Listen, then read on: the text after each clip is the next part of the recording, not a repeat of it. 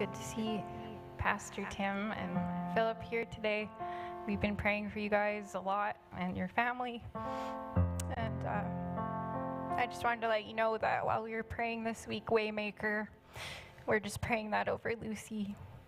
We're just thankful that she's getting better every day.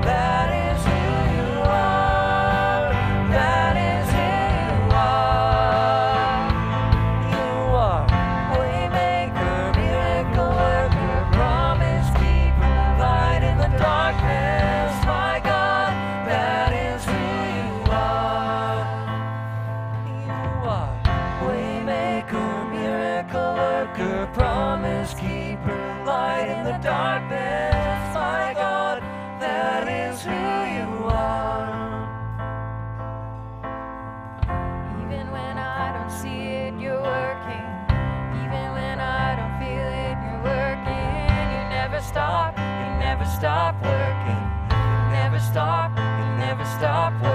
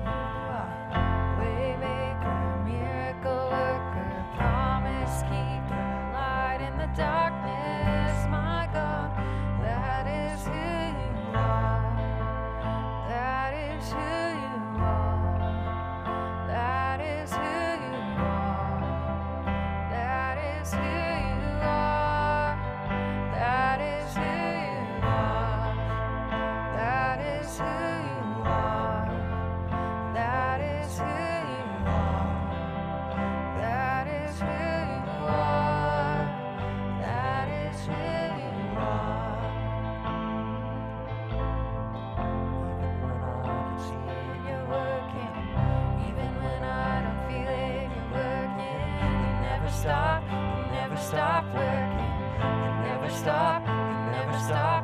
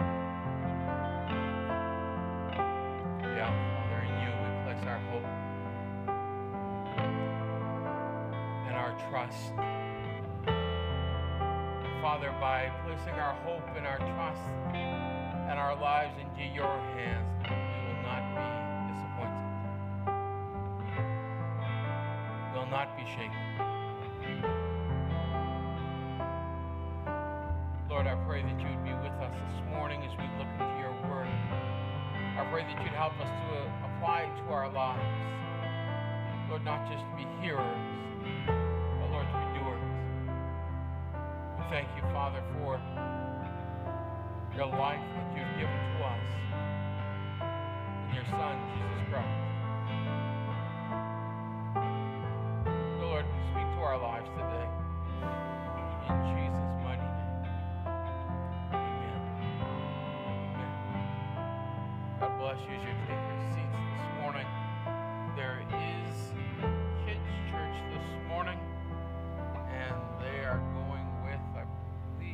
Nita. Thank you, Nita.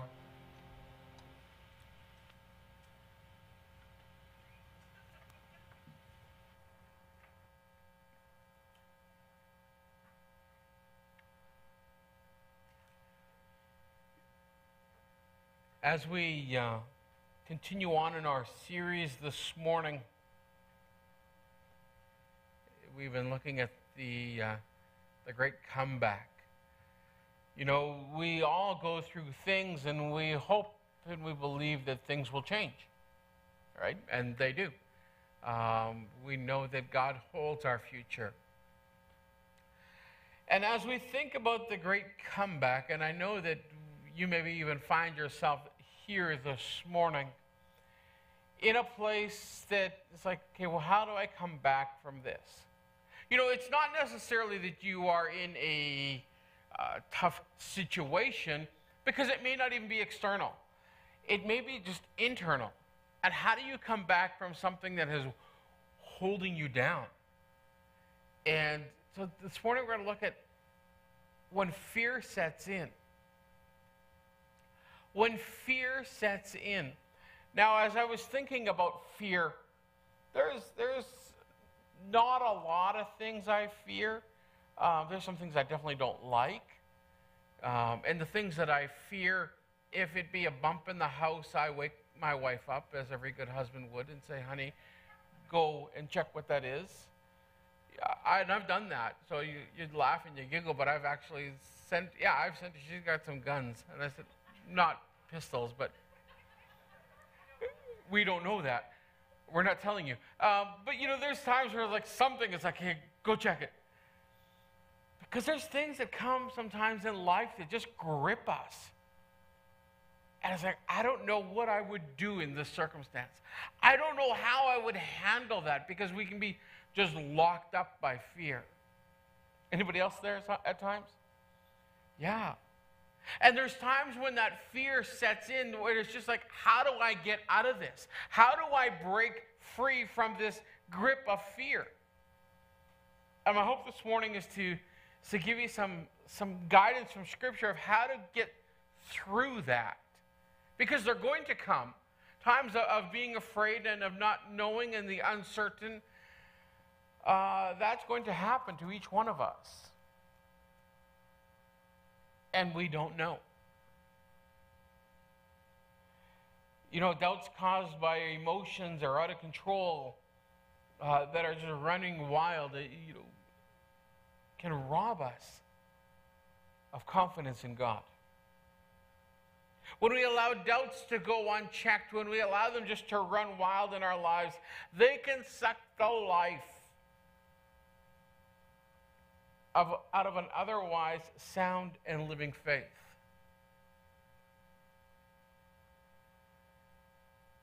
So when fear sets in, we have to, I believe what Scripture tells us, to take every thought captive and say, now, where is this from? What, what is this fear about? What is causing this? And why is this settled into my life? And why have I given it some chance to move? I got three things we're going to kind of look at this morning. The first is the, the power of unruly emotions over the logic of faith. Unruly emotions that are over the logic of faith, where they just don't make sense. It's like, why am I afraid of that? Or why am I afraid of this situation? Um, I'm not a fan of snakes, never have been. Don't even like worms. Caterpillars, because they're fuzzy, they kind of like, okay. But I just, I got no space. I don't know. I got no space in my life for them. If you tell me you got a pet snake, it's going to be, we're going to visit outside your house in your driveway, and I'll be in my car. Because I'm just, I'm like, you hear these stories of snakes escaping from somebody's apartment building or house and going into the next door neighbor, and I'm mm, uh-uh, I'm good. I don't, I don't need that. You know, but sometimes fear is not just about, and it, trust me, see all of them, even garter snakes, which apparently are harmless, but like, no, I don't want none to do with them. And our kids, they, we went to a campground one time, and I'll tell this story because it's funny for me or about me, not about them. We went to a campground one time, and they, this guy brought snakes there, and I'm like, really? And it's like this big yellow snake. I don't even know what it was, a corn snake, I think they called it. And my daughters are like, Dad, it's so soft, you should come touch it. At that point in time in life, the only thing snake that I had it, I didn't have snake skin cowboy, was I had a snake skin belt. It's like that's as close as I'm getting. They're dead and it's sewn into some leather. That's as close as I'm getting. My kids are like, Dad, come touch this snake. I'm like, no, uh, no, I'm good. But sometimes those fears are not necessarily a, a snake that's not poisonous. I mean, obviously at this campground they wouldn't bring poisonous snakes that could, you know, like they weren't bringing cobras in or, you know, nothing that could kill these kids as they were petting them. It was like a petting zoo. Um, but sometimes they're not even real fears. Sometimes they're just the what ifs. And, and what if this happens? And, and I don't know what I would do in this situation. There are people who lose faith in God without ever being reasoned out of their beliefs. You don't have to reason them out of their beliefs for them just to say, you know what, I'm good. I don't, I don't really believe in God anymore. Frequently, their emotions simply take their reason hostage. And with the mind held at bay, faith is hijacked and emptied of its power. A human heart that is ruled by emotions as powerfully as it is ruled by reason. What is your heart ruled by?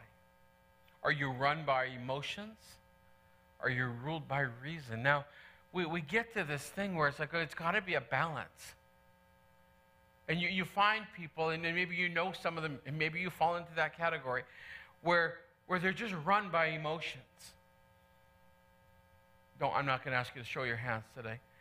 Or you got other people that will do nothing because unless they can reason it out, are, are just that kind of people, right? But we, life has to be in balance. The moment that we are all just one way or the other, we find it hard to actually be who God has called us to be. But it's often the emotional factor that outguns and outpowers the logical thinking of our minds and understanding. Elijah was this way.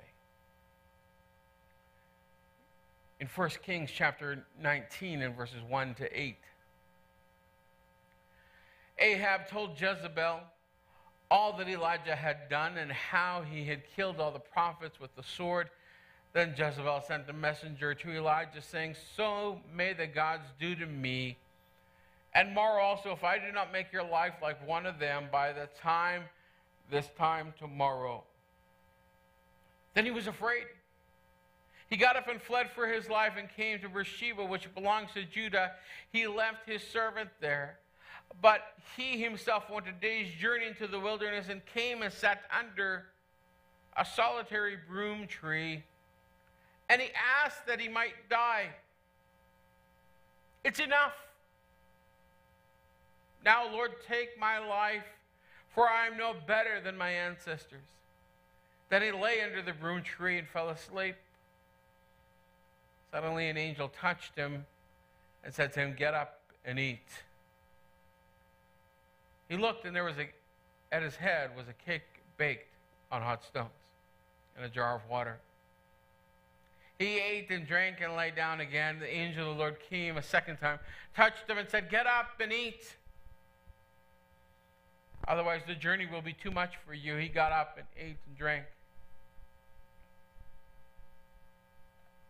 I'm sorry. Then he went into the strength, sorry, sorry, then he went in in the strength of that food 40 days and 40 nights to Horeb, the Mount of God. It's almost too incredible to believe this story, isn't it? If you know what has happened in Elijah's life just prior to that moment, just prior to wanting to die and laying under this broom tree, he had just had an amazing uh, account, a battle on the, on the top of the mountain where the prophets of Baal couldn't burn up the sacrifices, and there was a, a battle going on. And he said, You know what? You're, maybe your God's sleeping, and he's mocking them, and he's taunting them, and he, he calls for a bunch of water to be dumped on, and he, then he calls down from God fire to burn up that sacrifice. And it does, and even though it's all soaked and everything. I mean, just an amazing account. Like Elijah is just at the top of his game, or so to speak. He's just at the pinnacle. And now he's coming down from this, and this Bathsheba has heard, or sorry, Jezebel has heard that he has done this, and she said, No, no, no, you're going to run for your life. Can you imagine? Coming from the top of your game to being scared for your life. He allowed his emotions to click in for far more than his reason, didn't he? He had just come through some of the most glorious times. He just dueled it out with them on Mount Carmel.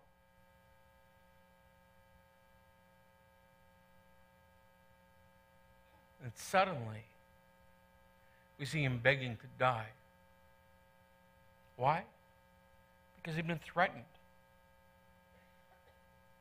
I know enemies can be a problem, but this goes against logic, doesn't it? When you just think about where he was, like this, this doesn't even make sense. It's like Elijah, like, like wake up, man. Like, like you're just there.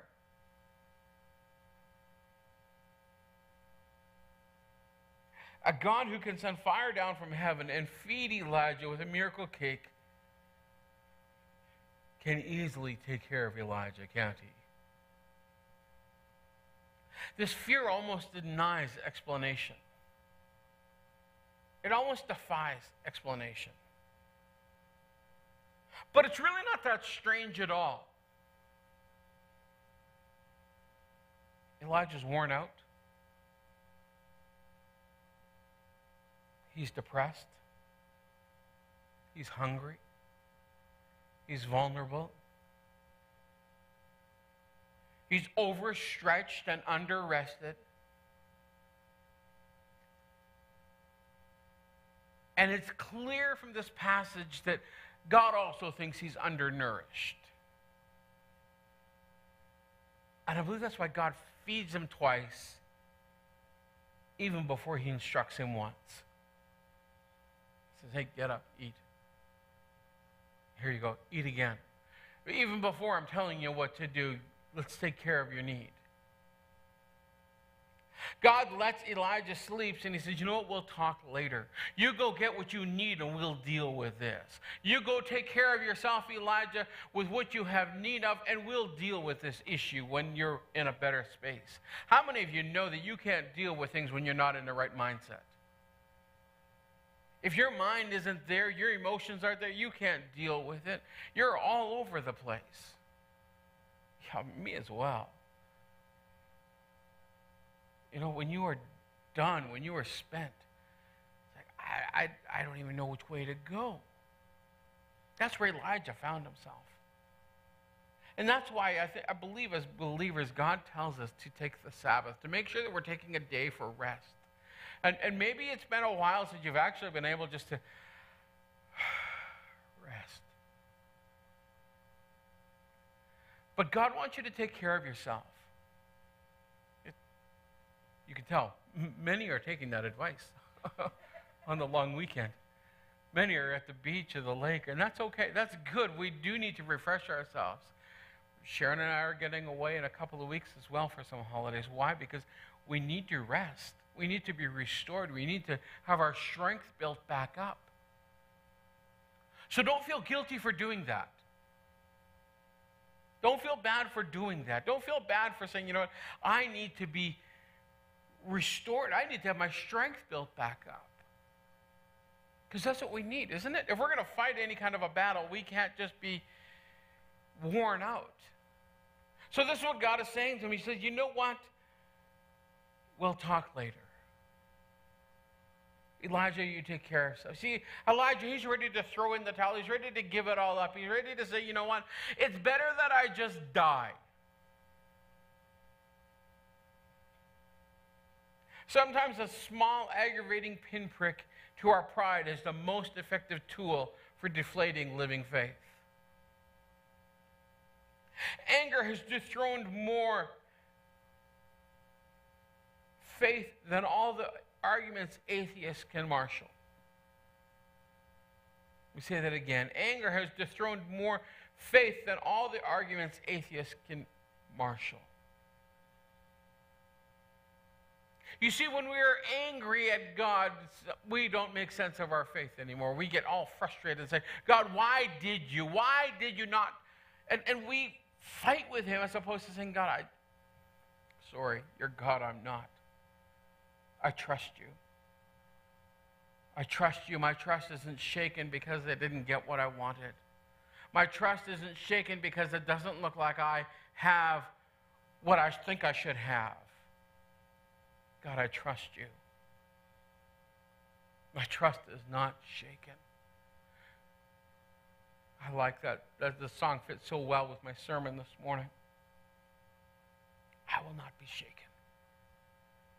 I won't allow these things to just upset everything because God is still faithful. Why do our emotions have so much power? You ever wonder that question? Maybe you're not an emotional being. Maybe you've been called a stone, but I think somewhere there there's emotion. You know, we may think we've got to be stoic, and maybe somebody says, you know, no crying for you. Toughen up. You know, men don't cry. All these weird phrases. Uh, no, Jesus wept. You know, we, we get this funny idea, don't we? I got to be strong for this. Yeah, our emotions have a lot of power.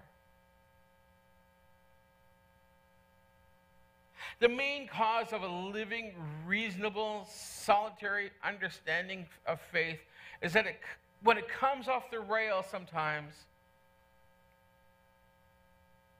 it comes off probably because of the explosive power of some unguarded, uncontrolled emotional response to an external situation. It's something that we can't figure out on our own. It's something that didn't really, it's outside of us, but it happened to us. And we just allow that to go wild, and it's like a train wreck. As opposed to saying, God, I trust you with this. I trust you with this. Perhaps more than anything, this is what the Bible means when it cautions against the lust of the flesh. Now, the moment that we hear that word lust of the flesh, we automatically thinking, you know, looking googly eyes with some over some, you know, female or male, and it's like, oh, that's what it. No, let's understand that word. That's not exactly what that passage is meaning. Lusts are not just sexual things. Lusts are desires that dominate sound judgment, desires that override reason and self control. Hmm. These lusts don't attack the true content of your faith. They don't disprove God. They don't invalidate the content of God's word. They don't have to. They simply have to get us off the rails. They simply have to distract our lives enough to take us away from what God would want for us. So, where do our emotions and our desires get such devastating power? Our emotions are so powerful because of the fall.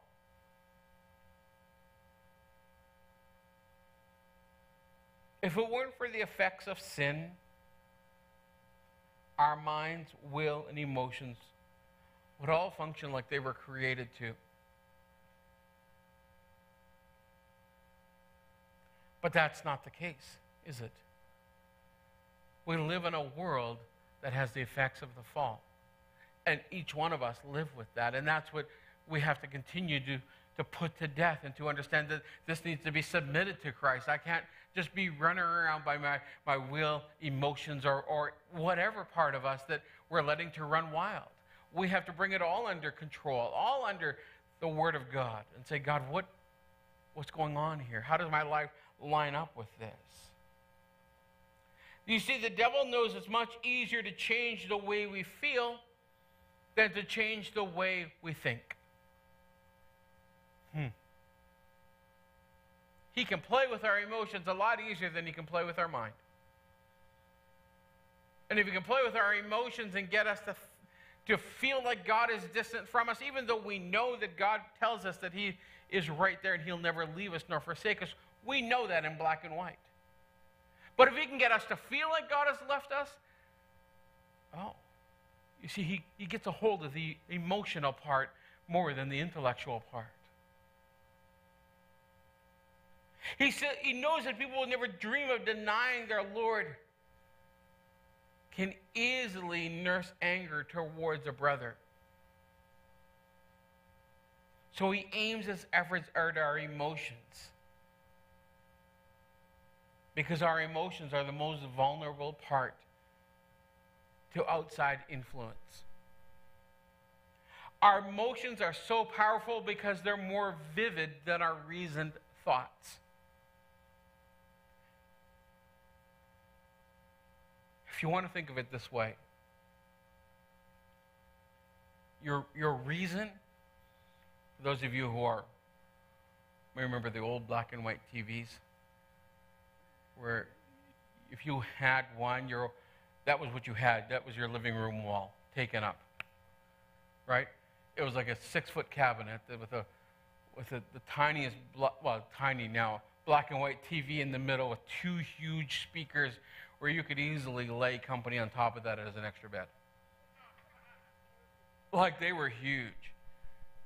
You know, so you think of your your your reason like that, like an old, like you're just seeing things in black and white. For those of you who are younger and you're saying, what's black and white? You ask your parents to put on a black and white show, and you're like, oh, this is weird. They're all just monotone, like grayscales. And our emotions, that's like going to IMAX for the first time if you've never been to IMAX. It's like, wow. It's like everywhere. And, and the best sound system you could think of. That's our emotions. It's like, boom, show.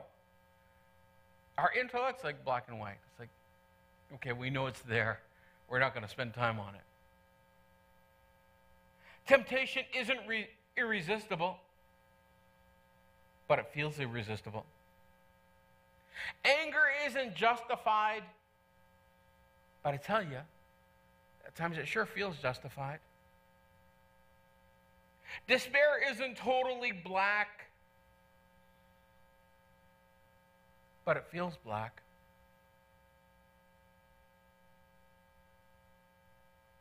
There's nothing sinful in emotions themselves. God gave you emotions. God created you with emotions.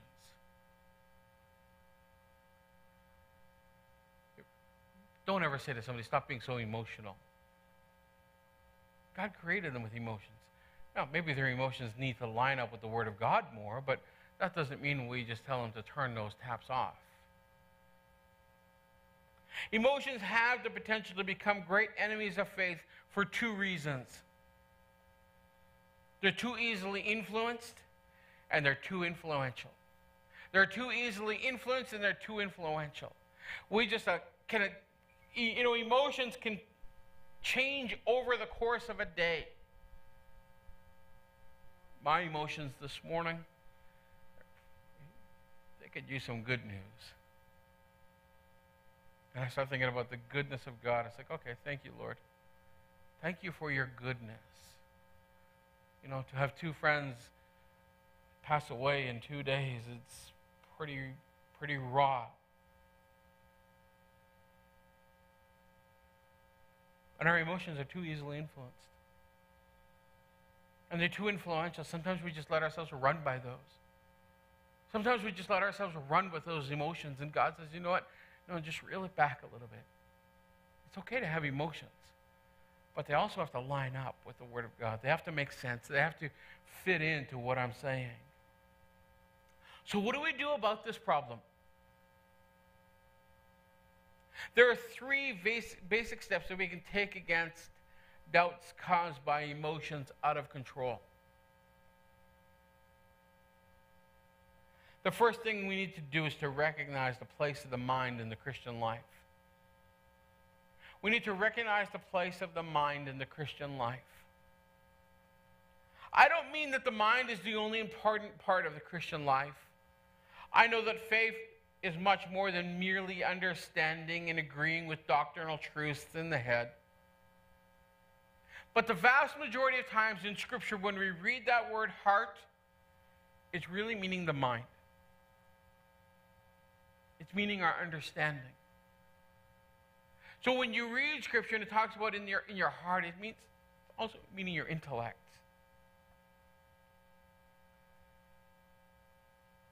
In only a very small portion of these scriptures, when it talks about the heart, is it talking about emotions in Scripture? The mind is the controlling part of the Christian life. It governs and steers and regulates the God given emotions and responses that lie within us. The mind is the regulator of the will and the emotions. Some people are run by their emotions, and I tell you that your emotions need to line up with your intellect, not the other way around. Because if we were just run by our emotions, then we would we would, they would constantly be changing as opposed to understanding and be reasoned out and saying, no, that's not true. If you just let your emotions run you, then go on a roller coaster at Disney and you'll find out how quick you, that isn't true. That ride's not designed to end your life. But if you're run by emotions, you're going to think it is. Right? Especially if you're going Space Mountain. That's our family's favorite, favorite ride. Yeah, it isn't. The mind is the regulator of the will and emotions. If the emotions were given the key place in coming to Christ, in other words, if the, if the emotions were in the driver's seat from the beginning, it's very hard to bring them under control of the mind at some point later. you, we need to know our emotional triggers. What triggers your emotions? What sets you off? Maybe it is CNN or Fox News or wherever you're watching in between those two. But we need to know what sets us off. Like what, what just flips that switch? It's like, you know what, I, I need to bring this under the, to God's word. It's important that we know what sets our emotions off. Why? Because the devil knows. He knows what buttons to push. You see, we are emotional beings. We are emotional. The enemy of your soul and my soul would love just to keep pushing those buttons that set you off. Hey man, it, it, you ever go to the store, the toy aisle particularly, and they got all those press here buttons? Yeah. No, you have to press them all. You know, or we were at a store this week and they've got wind chimes. I'm not telling you where it is, but it starts with home and it ends with hardware. And they've got all these wind chimes up in there, up in the one aisle, and we were walking through there, and I'm like, oh, these are cool. And Catherine and Sharon are with me yesterday morning, and they're just like, Dad, you know, Daryl, They were walking away from me. I was just making them all go. I was just making them all go. You know, you just. But that's the way it is. The enemy of your soul and my soul, and he's just pressing the buttons. He's like, I, I keep pressing this one. You watch you dance and jiggle if it's a tickle me elmo. He's like, ha! It's like, you listen to Tickle Me Elmo. Our kids had one of those. We almost loved the batteries to die in that thing. Because he would just love to keep setting you off. Hey, let's trigger you here. Let's press it again. Oh, that got a real rise out of you. I'll press that one again. That's what he's doing with your emotions if they don't line up with God's word. He just keeps pressing that button. And you're like, oh my goodness, I got to get off of this ride. And he keeps pressing, and then he finds another one, and then he really has you moving and going all over the place with your emotions. You see, this is the kind of strategy I think when we hear about the word spiritual warfare. It's understanding that our emotions need to line up with the word that we know. It's a battle, yes, it's a battle to have our, our whole body line up with the Word of God that's truth, that we can read, that we can understand in our minds, but it's getting everything else to line up with that. Our, we know the Word, we know the Bible, we can read it, but we need to have our lives lined up to it. The lust of the flesh, those unruly emotional currents and responses are part of our fallen nature. And it's the primary tool of the enemy of our soul. And I believe that's how he comes to kill, to steal, to rob, to destroy our lives by having us lose sight of who we are. You see, what makes you blow up in rage, what incites lust, what generates material, materialistic impulses in your life, what causes you to hate others, that's not what God would want for you. But the enemy, he knows exactly which ones to press. Oh, yeah, you get annoyed with somebody who just keeps rah, rah, rah, rah. You, anybody else? There's like three hours later on the phone. It's like your battery's dying, and it's like, yeah, I just need to hang up on you. You know, and, and he knows what buttons to press. He knows how to set you off. He knows how to get you frustrated by the person that cuts you off in traffic. And if it's, if it's my car, you probably deserved it. But he knows how to get you to hate others. He knows how to get you to turn against somebody because that's what he does. That's what he'd like to keep you in. That's what he'd like to keep you bondaged in. The psalmist David wrote this in Psalm 19, verses 12 to 13. But who can detect their errors? Clear me from their hidden faults. Keep back your servant also from the insolent. Do not let them have dominion over me. Then I shall be blameless and innocent of great transgression. David's praying for protection. Say, God, keep me from this. Can you hear me this morning? If you catch nothing else, you need to learn to talk to yourself more than you listen to yourself. You need to learn to talk to yourself more than you listen to yourself. Our emotions will tell us all kinds of weird and wonderful things. But if we talk to ourselves, we remind ourselves of Scripture. David did it. He's saying, no, no, that's crazy people talk to themselves. No, it's when we start having conversations with ourselves, it's a little bit awkward for those around us. But you can say to yourself, you know what? Get up. David did it. He said, Why so downcast, oh my soul? Like, get up. Put your hope in God. Like remind yourself of the scripture that you've read and say, no, this is, this is what God's word says. I need to talk to myself more than I listen to myself because myself will tell me, you know, they're, they're just wanting to frustrate you, wanting to annoy you, wanting to be. God says, no, I want you just to love those who frustrate you. I want you to show compassion to those that nobody else would show compassion. To. That's what Christ did for us, isn't it? So let's talk to ourselves more than we listen to ourselves. Let's say, Self, we know the Word of God. Let's focus on that. This is not a one time action, but it's a lifelong habit. Your emotions are not going away. You're saying, Oh, I wish these ones would. But they shouldn't go away. Your emotions were God given. We may have let them run wild, and it's time to rein them in. But it's not our emotions that need to be done away with. They need to be instructed. It's okay to be angry.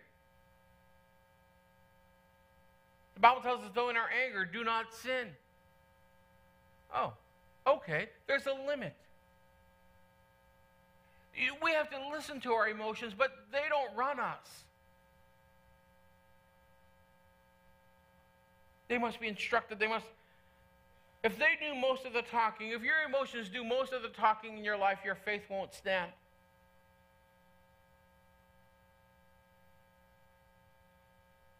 So, since we're talking about comebacks,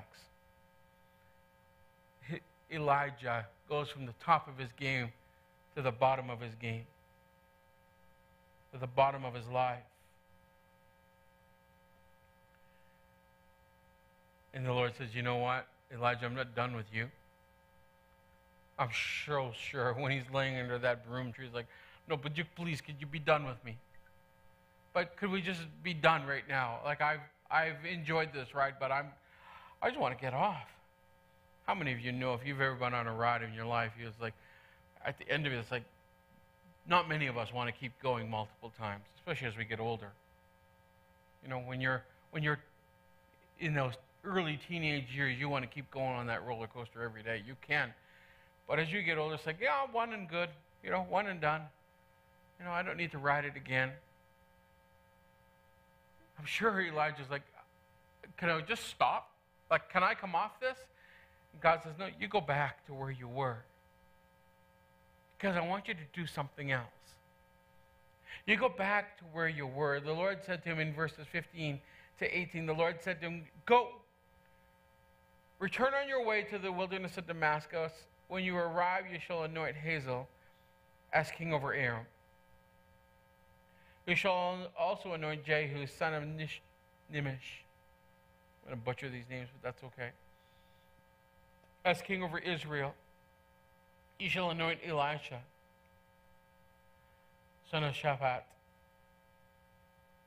as a prophet in your place. Whoever escapes the sword from Hazael, Jehu shall kill, and whoever escapes the sword with Jehu, Elisha shall kill. You see, he thought he was all alone. I want you to read verse 18. He thought he was the only one, and that's why he was running for his life. Because you know what? I'm the only one left. I'm down and I'm discouraged, and there's just me. That's what they had him thinking. And God says, No, Elijah, you don't get it. There's 7,000 in Israel, all the knees that have not bowed to Baal. And everyone that has not kissed his mouth. The Lord brought him back from thinking he was the only one left to saying, you know what? There's 7,000 that have not given up. There's 7,000 who have not given in. Don't you dare think you're the last one and it's better off that you just die because you're alone in this. There are 7,000 who have not given up. Wow.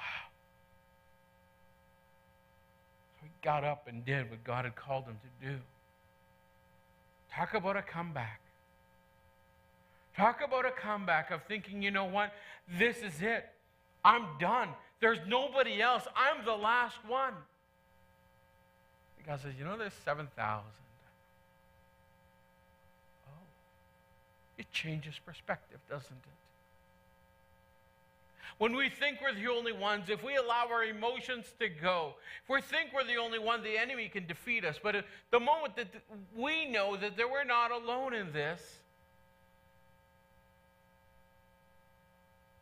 that God is there with us. And one plus God always equals a majority.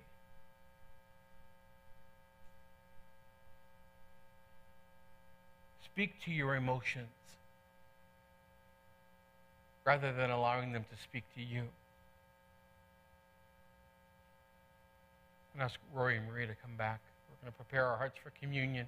If you did not get some, of there's some on the table right back there.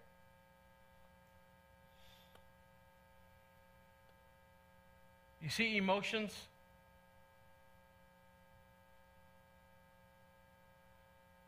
Emotions are like when you and I were kids in the backseat of a car going on holidays. You ever you remember those times? Maybe you've got kids and you're like, yeah, I'm there right now. But I want us to picture. I know we all were kids. And you know what kind of fun time you had. Are we there yet? I'm hungry. If you were there, there was two of you in your family, you got alone for five minutes, then you fought for five minutes, then you got along for five minutes, then you cried for five minutes, then you fought some more for five minutes. But you, you continued to get along. Well, good. It's all good. Like kids in the back seat.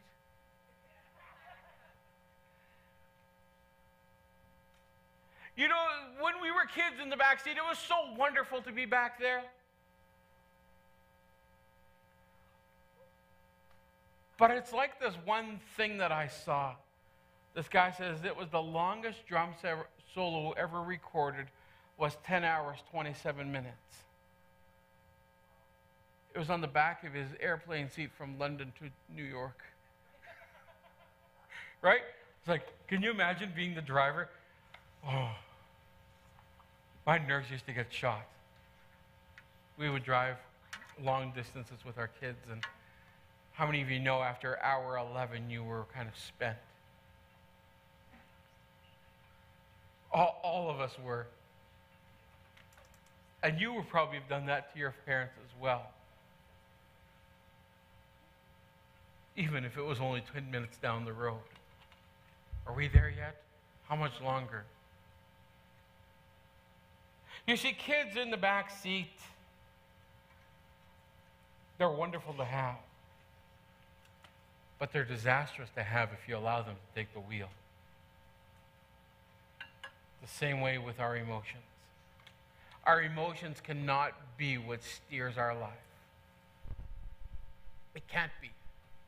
The moment we allow our emotions to go wild, the moment that we allow our emotions to run us, is when we've let, we let reason leave. We know what God's word tells us, yes? God's word tells you, if you are a believer here this morning, is that you're loved. That in fact, He, and if you're not a believer here this morning, God loves you as well. It's not any different. And, and God's word would tell us that not only are we loved, but that God sent His Son, Jesus Christ, to die on a cross for our sins. That we can know in our mind. We can know that because we can read it in Scripture. And that if we would confess our sins, He is faithful and just to forgive us our sins and to cleanse us from all unrighteousness. That we can know in Scripture. We can read it. But our emotions get in there sometimes. We think, well, God doesn't love me and God doesn't care about me. I don't want you to hear me this morning. God loves you so much that He sent Jesus Christ to die on a cross for your sins if you were the only person. He said, God must have forgotten me. Because our emotions can do that at times, can't they? Tell us all kinds of things that aren't true. I want you to know that God has never left you. You see, when we understand who exactly God is and who we are in Him, I tell you, nothing can move that. But when we allow emotions to take over, we can say, Well, I feel like God has moved. God hasn't moved. You're the one who has. God hasn't left you. Scripture tells us that He's as close as His name. The name of Jesus. You see, that's why we have to know the Word of God. The moment that we allow emotions to run us, we begin to believe all kinds of false things. All kinds of things that the enemy would just love you to believe. I want you to know that God loves you. He's made a plan for you. Because he wants to be with you in glory for eternity. Our friend Scott, yeah, he's there today. My friend Jay, yeah, he's there today.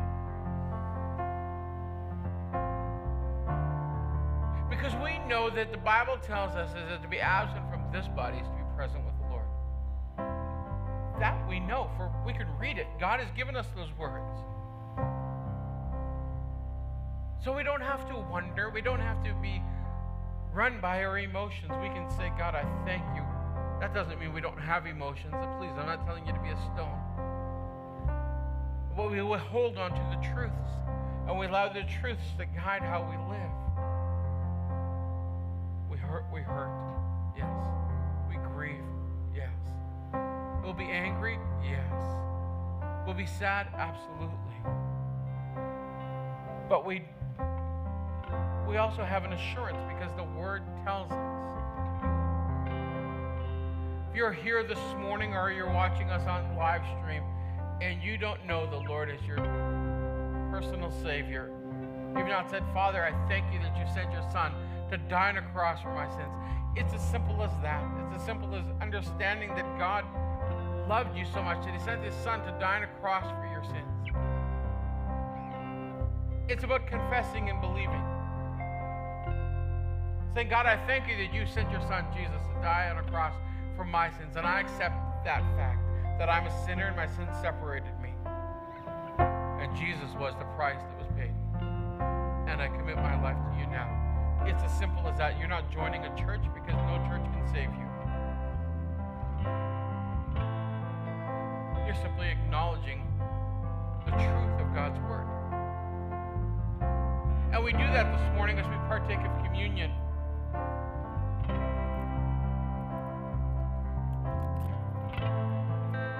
You see, Christ gave us his body, and if you want to pull the first piece of cellophane off, he offered his body for us. There was only one sacrifice needed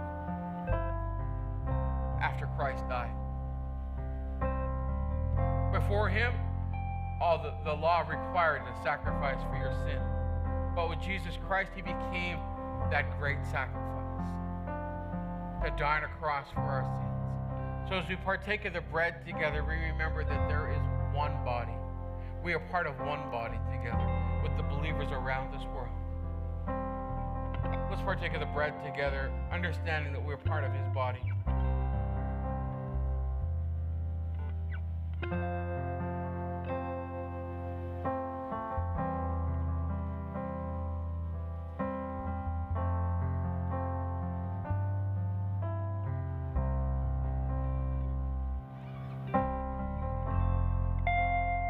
Father, we thankful.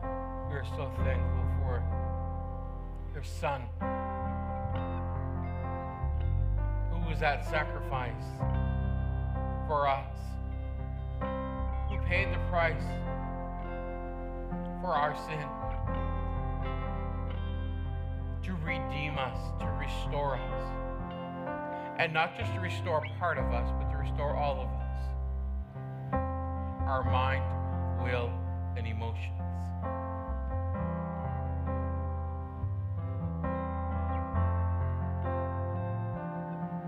And as they were gathered in that upper room, he took the cup talking about a new covenant.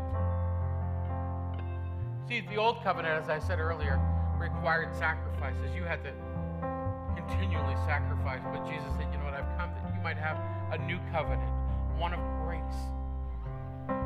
Not of the law, because the law simply condemns us.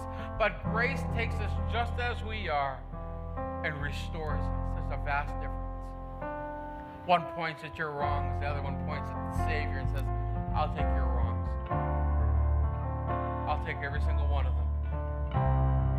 It's grace, it's a new covenant. So, so this blood, this cup signifies the blood of Christ. The blood that was spilled for you and for me. Because the Bible tells us that without the shedding of blood, there is no forgiveness of sins. So Christ had to die on that cross for our sins. So that we could be redeemed, so that we could be purchased back, that we could live a life in grace. I'm going to encourage you to take the cup with me together, understanding that Christ has been the sacrifice for you and for me.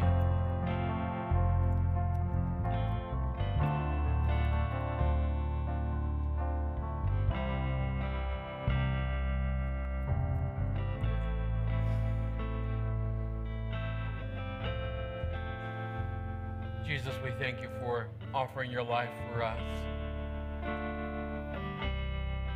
for redeeming us, for purchasing us.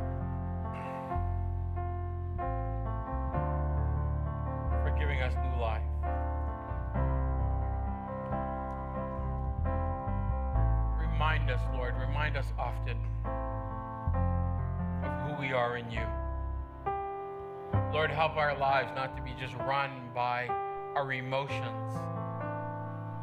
But Lord, help our lives to be governed by your word, which we've heard, which we've received, which we've settled into our heart and our mind. So that our, our whole being, Lord, our emotions would line up with what we know. Father, would you go with us today? Strengthen our lives. Lord, make us a blessing to those we would connect with.